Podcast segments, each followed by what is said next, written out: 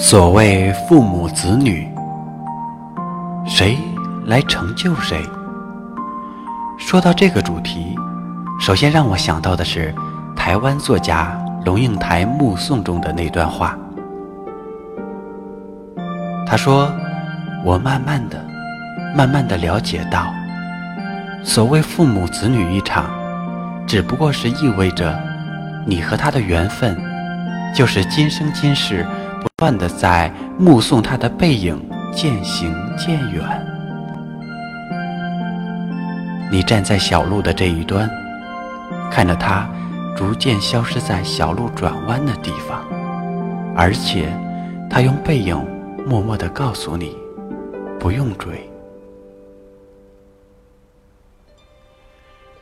这段话听来，不免有些让人心生悲凉。世界上的爱都是以聚合为目的的，爱他，所以要和他在一起。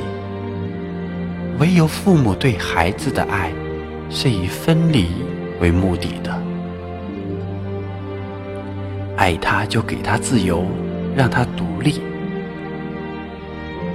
在生命之旅中，我们的上半程没有孩子与之同行，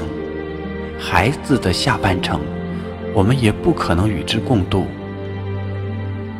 无论我们和孩子彼此多么相爱，都无法一路相伴，总归他的旅程只能他自己去走。我们为人父母的，能为孩子做的，只是给他无条件的接纳和爱，对他坚定不移的支持，让孩子时刻有被爱的把握，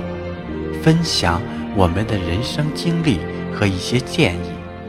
帮他建立起照顾自己本人人生的能力，最终成就他自己。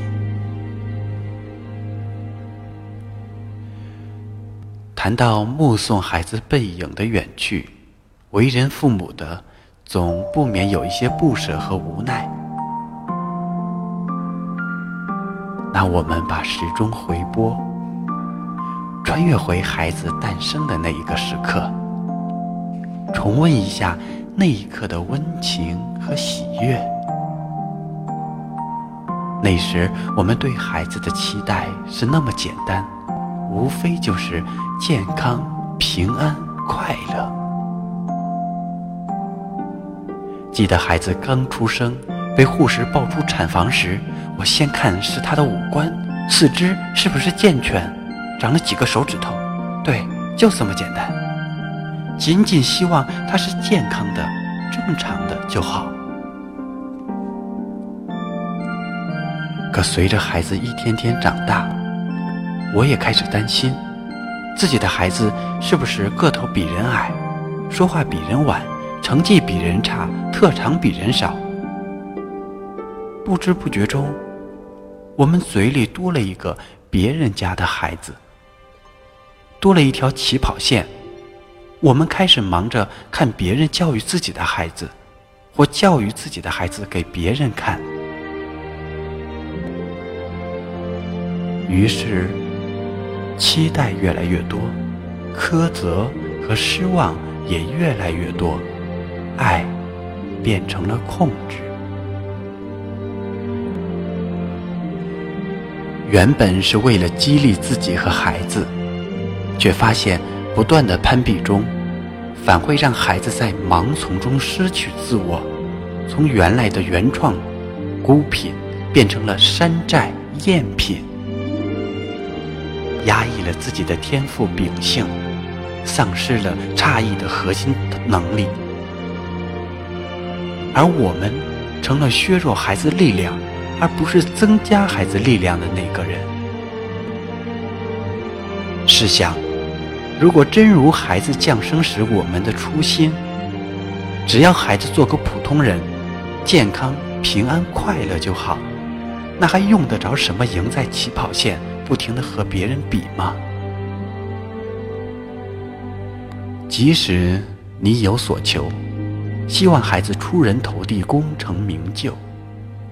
那你见过哪个随波逐流、没有主见和原则的人成功呢？世上原本是有路的，走的人多了，反倒是没路了。天天逼着孩子赢在起跑线，不仅毁掉了孩子的现在，也让孩子失去了未来。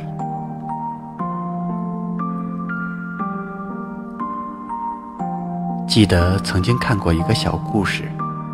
有位父亲平时非常忙，一天特意放下所有工作，拿出时间来带女儿去看电影。不巧的是路遇塞车，眼看电影就要开演了，父亲非常生气，不停地抱怨。女儿看着焦急的父亲说：“爸爸，别生气了，我们现在不就是在一起吗？”父亲突然觉醒，今天抽时间不就是为了要和孩子在一起吗？那又何必在乎电影呢？于是调整情绪，和孩子愉快地聊了起来。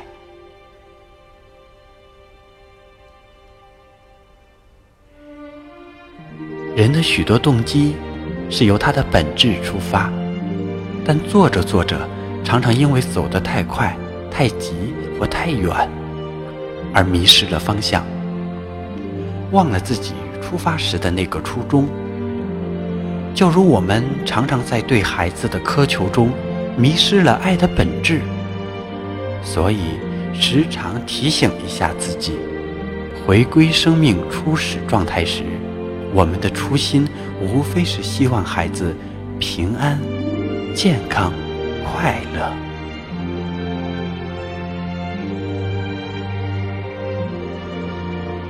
从起点到终点，初心经历了一个轮回，那中间这段是什么呢？对，是一段旅程。孩子不是一个未来的存在，所谓为了未来而牺牲现在，把幸福永远向后推延的思维，实际上永远不会得到幸福，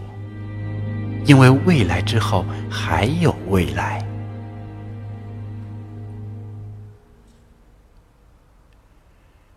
人只活在当下，人生如果能把握好每一个当下，已经是意义所在了。所以，当我们真的能守护孩子，能够得到当下的快乐和幸福，不焦虑，不盲从，不攀比，给孩子无条件的接纳和爱，从而形成一条与未来精神通道，让孩子在成年后，即使身处低谷，被爱滋养过的心灵依然有一种免于崩溃的力量。即使挫折不断，做一些妥协，童年时被植入人性深处的光辉，依然还有余下的力量去改变现实，成就自我。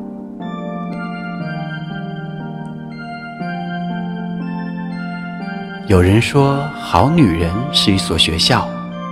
我倒是认为说孩子是一所学校更为恰当，而在孩子前面是不用加上好字的。孩子的降临帮我们重新找回了生命的原点，给了我们一次珍贵的寻找自己、走向自己、完善自己的机会，让我们更加懂得理解和宽容，懂得自律和责任，懂得珍惜和感恩。这个过程在我看来，就是一个自我救赎的过程，而孩子的成长又促使我们不断的学习、思考，增长智慧，逐渐告别昨日的软弱和偏执，超越自身的局限和困境。可以说，一个成人那份源自内心深处的大爱、慈悲、怜悯，都是需要孩子去唤醒。